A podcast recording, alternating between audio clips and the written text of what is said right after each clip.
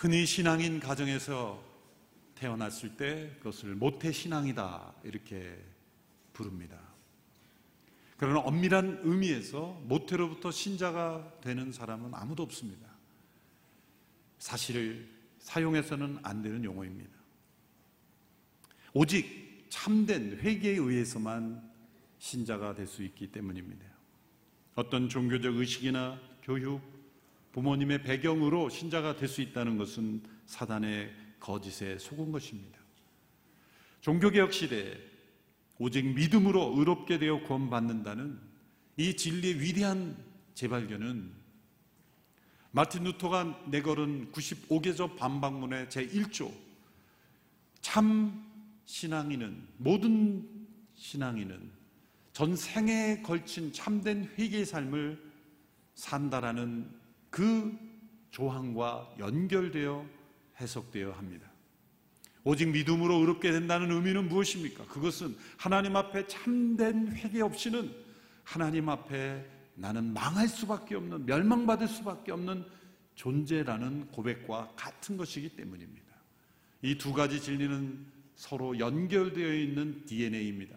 마치 예수 그리스도 안에 은혜와 진리가 하나가 되어 있듯이 은혜이신 주님과 진리이신 주님이 분리될 수가 없듯이 오직 믿음으로 의롭게 되는 구원의 축복과 참된 회개를 통해 하나님 앞에 나아가는 것은 서로 뗄 수 없는 영적 실제인 것입니다.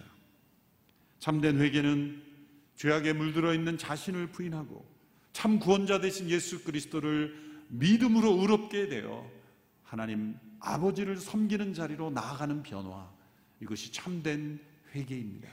그동안 등 돌리고 살았던 것을 다시 돌이키는 것입니다. 내가 사랑했던 것을 미워하고 그리고 무관심하고 때로 미워했던 것을 사랑하게 되는 것. 이 근본적인 실제의 변화. 이것이 참된 변화이죠. 이것은 하나님의 은혜입니다. 난 아무것도 믿지 않는다라고 주장하는 분들이 있습니다. 이러한 신념은 사실 아무것도 믿지 않는 것이 아닙니다. 정확히 표현하면 성경에 나타난 바 그 하나님을 믿지 않는 것입니다. 하나님이 존재하지 않는다고 믿는 것입니다. 무신론, 그 무신론은 믿음입니다. 하나님께서 존재하지 않는다고 믿는 것입니다. 그냥 보통 믿음이 아닙니다. 아주 강한 믿음입니다. 나는 믿음이 없어. 그 맛은 그 말은 틀린 말입니다. 모든 인간은 다 무엇인가를 믿고 삽니다. 자신의 생각이든 경험이든 조상으로부터 내려오던 어떤 관습이건 당시의 사람들의 보편적인 종교 의식이건 무엇인가를 다 믿고 삽니다. 무엇을 믿느냐가 중요한 것이에요. 나는 아무것도 믿지 않는다. 그것은 틀린 말입니다. 내가 믿는 믿음의 내용이 무엇이고 믿는 대상이 누구인가가 중요한 것이죠. 무신론은 자신의 그 무엇인가의 믿음을 기초로 해서 성경에 나타난 바 전지를 창조하시고 타락한 인간을 구원하시는 하나님 그리고 심판하시는 그 하나님을 믿지 않겠다고 결정하고 거부하는 또 다른 믿음인 것입니다. 참된 회개란 이를 돌이키는 것입니다. 헛된 믿음의 대상을 참된 믿음의 대상으로 바꾸는 것입니다. 죽어 죽음과 같은 신, 헛된 우상을 버리고 믿어야 하는 분, 믿을 수 있는 분, 믿을 수밖에 없는 분을 믿음의 대상으로 바꾸는 것. 이것이 참된 회개입니다. 신약의 교회들 가운데 복음의 능력과 영향력이 나타난 모범적인 교회 중 하나는 데살로니가 교회입니다. 데살로니가 교회는 복음이 말로만 아니라 능력과 성령과 큰 확신으로 전해졌습니다. 말씀을 받을 때 성령 안에서 환란 가운데서 큰 기쁨으로 말씀을 받았다고 했습니다. 또한 데살로니가 있던 마게도니아 대륙 일대의 모든 믿는 자의 본이 되는 모습이었습니다. 믿음의 역사와 사랑의 수고와 소망의 인내가 나타났습니다. 오늘 본문 6절, 7절의 말씀을 함께 읽겠습니다. 시작. 또 여러분은 많은 환란 가운데서 성령이 주시는 기쁨으로 말씀을 받아 우리와 주를 본받는 사람들이 됐습니다. 그리하 여러분은 마케도니아와 아가야의 모든 믿는 사람들에게 본이 됐습니다. 데살로니가 교회 왜 이런 영적 변화가 나타났습니까? 사도 바울이 비교적 짧은 기간에 사역했음에도 불구하고 그들에게 이런 영적 변화가 나타난 이유는 무엇입니까? 말씀이 능력과 확신과 성령으로 전해지고 하나님의 말씀이 성령 안에서 큰 기쁨으로 전달되고 그들의 삶의 근본적인 변화가 일어난 이유는 참된 회개가 그들에게 있었기 때문이죠. 오늘 본문 9절 10절의 말씀을 개연이어 함께 읽겠습니다. 시작. 그들은 우리가 여러분에게 어떻게 환영을 받았는지 우리에 대해 친히 보고하고 또한 여러분이 어떻게 우상들을 버리고 하나님께 돌아와 살아계시고 참되신 하나님을 섬기며 하늘로부터 임할 그분의 아들을 기다리는지 보고합니다. 이 아들은 하나님께서 죽은 사람들 가운데서 살리신 분이시며 다가올 진노에서 우리를 구원해 내실 예수이십니다. 구절의 말씀은 참된 회개의 심령 가운데 나타난 영적 변화의 모습을 설명합니다. 그것은 우상들을 버리고 하나님께로 돌아와 살아계시고 참되신 하나님을 섬기는 것 이것이 참된 회개의 정인 것입니다. 우상들을 버리고 하나님께 돌아와 살아계시고 참되신 하나님을 섬기는 상태에 존재하는 것 이것이 참된 회개의 상태를 표현하는 것입니다. 두 가지가 있죠. 첫째는 우상을 철저히 버리는 것입니다. 결코 쉽지 않습니다. 현대인들은 과거 원시인들이 섬기듯 어떠한 조형물을 만들어 놓고 또한 나무와 바위와 그런 곳을 섬기는 물론 요즘도 뭐 회사 같은 데 보면 돼지머리 놓고 절하는 그러한 우상숭배도 여전히 존재하지만 대부분은 그렇게 보이는 형상물에 대하여 우상숭배하는 비는 그런 모습은 거의 없습니다만 그러나 여전히 그 마음속에 우상은 살아 있습니다. 종교격자 장 칼뱅은 인간의 마음은 우상을 만드는 공장과 같다 말했습니다. 마틴 루터는 인간의 마음 속에 하나님을 모시는 그런 마음이 없다면 하나님을 형상화된 우상을 가지고 있는 증거라고 했습니다. 자기 안에 있는 우상을 발견하면 어떻게 해야 됩니까? 순간순간 떠오르는 몽상을 잘 살피면 됩니다. 특별한 어떤 관심 있는 일이 없을 때 자연스럽게 생각이 쏠릴 때 그 쏠리는 대상이 바로 마음속에 숨어 있는 우상일 수 있습니다. 또한 어떤 것을 잃어버렸을 때, 상실했을 때, 내가 무엇인가를 얻으려고 노력했을 때, 그것을 얻지 못했을 때, 내 안에 어떤 감정이 일어나는가? 깊은 절망, 깊은 분노, 깊은 좌절감, 그것이 깊을수록 어쩌면 그것이 내 안에 우상이 되었을 수 있습니다. 현대인에게는 마음을 사로잡은 것, 하나님보다 더 사랑하는 것, 그것이 우상입니다. 골로새서 3장 5절의 말씀을 보십시오. 그러므로 땅에 속한 지체를 죽이십시오. 그것들은 음행과 더러운 것과 정욕과 악한 욕망과 탐심입니다. 탐심은 우상숭배입니다. 내 안에 나를 사로잡고 있는 탐심이 곧 내가 우상숭배를 하고 있는 모습이라는 거죠. 그러므로 이 우상을 내버린다는 것이 쉬운 일이 아닌 것입니다. 당시 데살로니가인이 섬기던 우상은 여러 가지였습니다.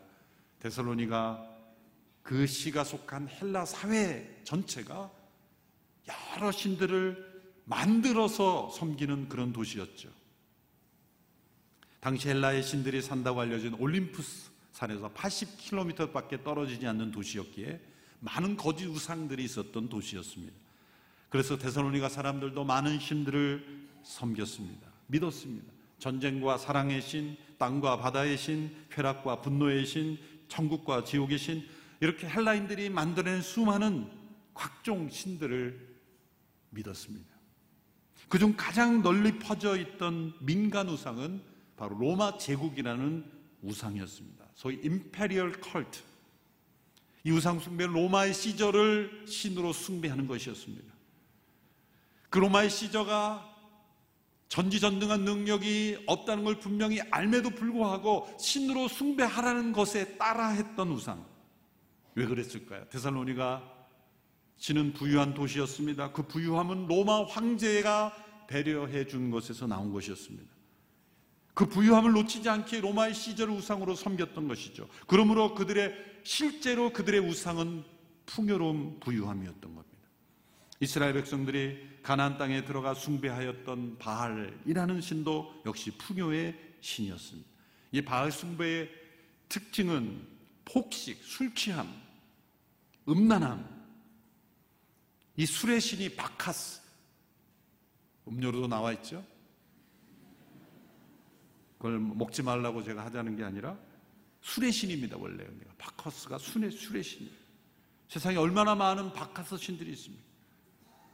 그 이면은 풍요라는 우상입니다. 그 풍요라는 우상을 따를 때 성적 타락, 탐식, 돈, 모든 것들이 다 음란함 다 따라오는 거예요. 그것이 데살로니가 시에 있었고 오늘 이 시대도 존재하는 거예요. 들려오는 뉴스마다 결국은 우상 숭배에 빠져서 우상에 의하여 무너진 소식들이에요. 우상이 이 땅을 덮고 있다는 증거가 나온 거죠. 심지어는 이런 말도 나오지 않습니까? 대한민국에는 네 가지 종교가 있다.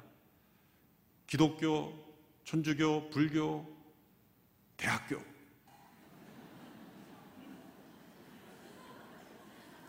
사대 종교 중에 하나가 되어버렸어요.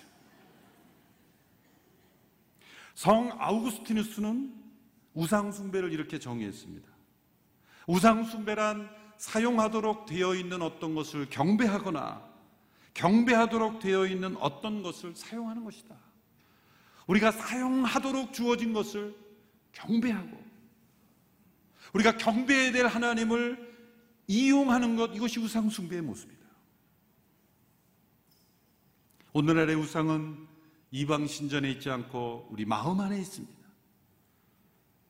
우리 마음 안에 우상을 숭배할 때 문제는 그 우상은 우리에게 아무것도 줄 수 없을 뿐만 아니라 아무것도 줄 수 없는 것에 그치지 않고 우리에게 하나님께서 주신 소중한 선물들을 앗아가는 거예요. 우상 숭배의 위험은 우상이 우리에게 아무것도 줄 수 없다는 게 있는 것이 아니라 그 우상이 우리에게 있는 것, 하나님이 주시는 것, 소중한 선물들까지 앗아가 버리는 거죠. 회개하고 예수님 믿은 자도 참된 회개의 삶을 끊임없이 살고 우상을 내어버리지 않으면 그 우상에 의하여 무너져 갈 수 있다는 것. 끊임없는 우상을 버리는 믿음의 전쟁. 이 전쟁에서 우리 모두가 승리할 수 있게 되기를 축원합니다. 둘째, 우상을 버리는 것에 그치는 것이 아니라 더 나아가 살아계시며 참되신 하나님을 섬기는 데까지 나가야 합니다. 우상은 우상 자체를 뿌리 뽑으려고 한다고 사라지지 않습니다. 자신의 결심과 노력으로 뿌리 뽑았다고 생각했으나 또 자라고 또 다른 우상이 일어납니다. 왜? 인간의 마음은 우상을 만들어내는 공장과 같기 때문이죠. 풍선처럼 한 군데를 누르면 또 다른 데 부풀어 오르는 거예요. 어떻게 해야 됩니까? 참되신 하나님을 경배하고 그분을 섬기는 자리를 놓치지 않을 때 우상은 우리를 무너뜨릴 수 없어요. 죄는 하나님을 떠나는 것이요. 회개는 그분께 다시 돌아가는 것입니다. 집을 나간 아들이 아버지 집에 돌아오는 것입니다. 도망간 하인이 본래 주인의 집으로 돌아와 섬기는 자리에 있는 것입니다. 우리 안에 깨어진 하나님의 형상을 어떻게 회복하여 우상이 들어올 수 없도록 막을 수 있겠습니까? 어떤 사람이 로마의 성 베드로 성당에 있는 미켈란젤로 유명한 작품 피에타상을 깨뜨려 부서뜨린 사건이 있었다고 합니다. 최고 예술가들이 그 손상된 작품을 복구하기 위해 모였습니다. 그 예술가들이 모여서 작품을 복구하는 일에 곧바로 착수하지 않고 그들이 수개월 동안 한 일은 그 작품을 바라보며 미켈란젤로의 그 생각과 그림과 그 작품 전체를 바라보며 깨어진 부분을 어떻게 회복할 건가를 생각한 거예요. 우리 깨어진 하나님의 형상을 회복해야 되는데 우리 안에 어떻게 우상과 싸울 것인가 내버리는 것만이 아니라 하나님이 우리를 창조하신 목적, 하나님의 형상대로 지음받은 우리의 그 아름다운 본래의 모습, 그것은 살아계신 하나님을 섬기도록 창조된 인간됨을 회복하는 거예요. 우리는 하나님을 섬기기 위해 창조되었습니다.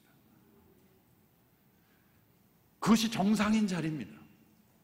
우상이 우리의 삶에 들어오지 못하도록 하려면 끊어내는 것도 중요하지만 있어야 할 것이 우리의 삶에 있는 것이 중요해요. 우리 하나님을 섬긴다고 하면 우리가 순간 착각하기가 쉽습니다. 내가 하나님을 도와드린다고 생각하는 거죠. 하나님 우리의 도움이 필요 없습니다. 참된 하나님을 섬기는 자는 하나님을 돕는다 생각할 수가 없고 생각해서도 안 돼요.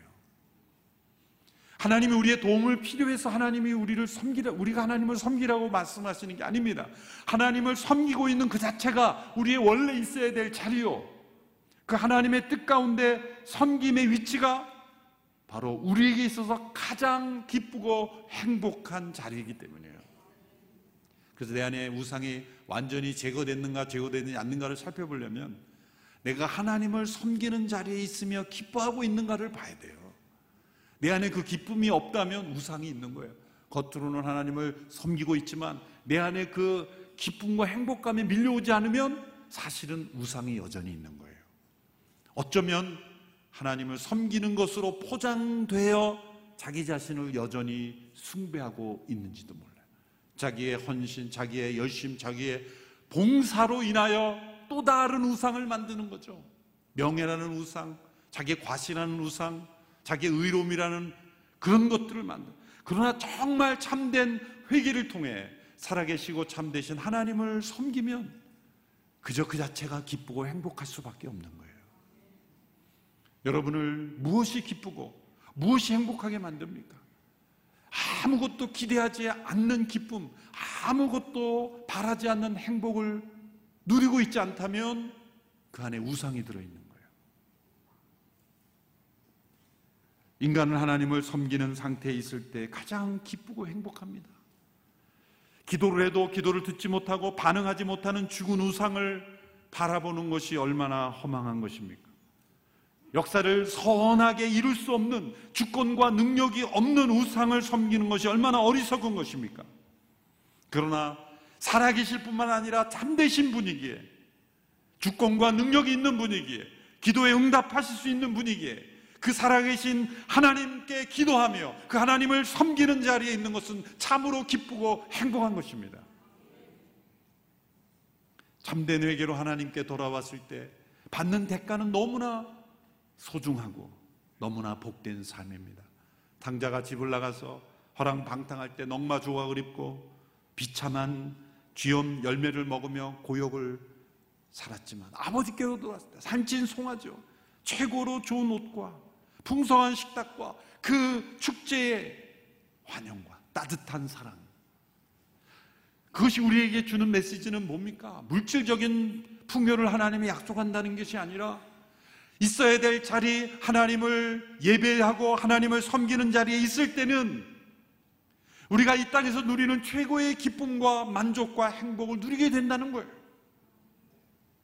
이러한 사람은 하나님을 섬긴 것 외에는 다른 기쁨이 없습니다. 다른 만족이 없습니다. 독일의 조각가인 단 네커라는 분이 예수 그리스도의 얼굴을 조각하는데 8년이라는 세월을 보냈다고 하는 조각가입니다. 수많은 사람들이 그 조각 고물을 볼 때 깊은 영감을 느끼는 그런 작품을 만들었던 분이라고 합니다. 그런데 그의 재능을 인정하는 어떤 사람이 비너스 여신상을 많은 돈을 주고 만들어 달라는 요청을 했을 때 그런 이렇게 대답했다고 합니다. 내가 예수 그리스도의 얼굴을 그렇게 오랫동안 응시한 후에 이교도 여신에게 관심을 가질 수 있다고 생각하십니까?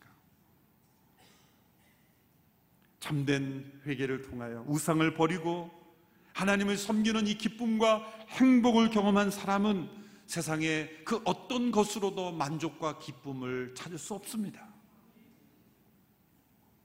복음을 듣고 믿어도 변화가 없는 것은 참된 회개가 없었기 때문이에요. 데살로니가 교회에 나타났던 이 복음이 말이 아니라 능력과 확신과 성령으로 임했고 환란 가운데서도 말씀이 기쁨으로 임했고 믿는 자들에게 본이 되었던 역사가 일어난 것 그것은 우상을 버리고 하나님께로 돌아가 하나님을 섬기는 역사가 일어났기 때문입니다. 이것은 정상으로 되돌아가는 거예요. 평범함에서 또 다른 비범함인 삶이 아니라 비정상에서 정상으로 되돌아오는 거예요. 우상과 더불어 살아가는 것은 비정상입니다. 그것은 우리의 힘으로 버릴 수 있는 것은 아닙니다. 그래서 십자가를 우리에게 주신 거예요. 우리가 우상을 끊고 참되신 하나님을 섬길 수 유일한 길은 십자가입니다. 그리스도의 십자가를 붙잡고 그 십자가의 은혜를 구하고 그 십자가의 길로 걸어갈 때 놀랍게도 우리 안에 우상이 끊어지고 참되신 하나님을 섬기는 기쁨이 우리에게 충만하게 임하게 될 줄로 믿습니다. 참된 회개를 경험하는 우리 모두가 되기를 축원합니다. 기도드리겠습니다. 살아계시며 참되신 하나님을 찬양합니다.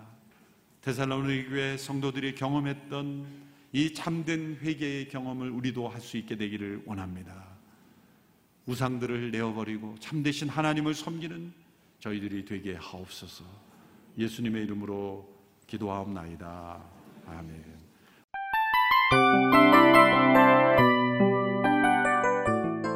이 프로그램은 청취자 여러분의 소중한 후원으로 제작됩니다.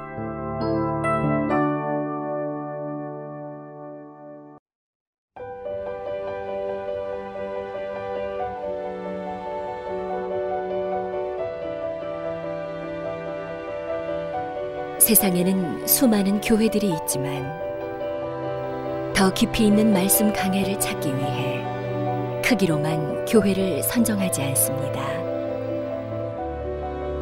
보다 좋은 영적 콘텐츠를 더 많이 나누기 위해 방송비를 받지 않습니다. 1년 365일 복음만 전하고 싶어서 우리는 광고를 하지 않습니다. 온누리의 복음을 땅끝까지 CGN TV와 함께 땅끝 성교사가 되주세요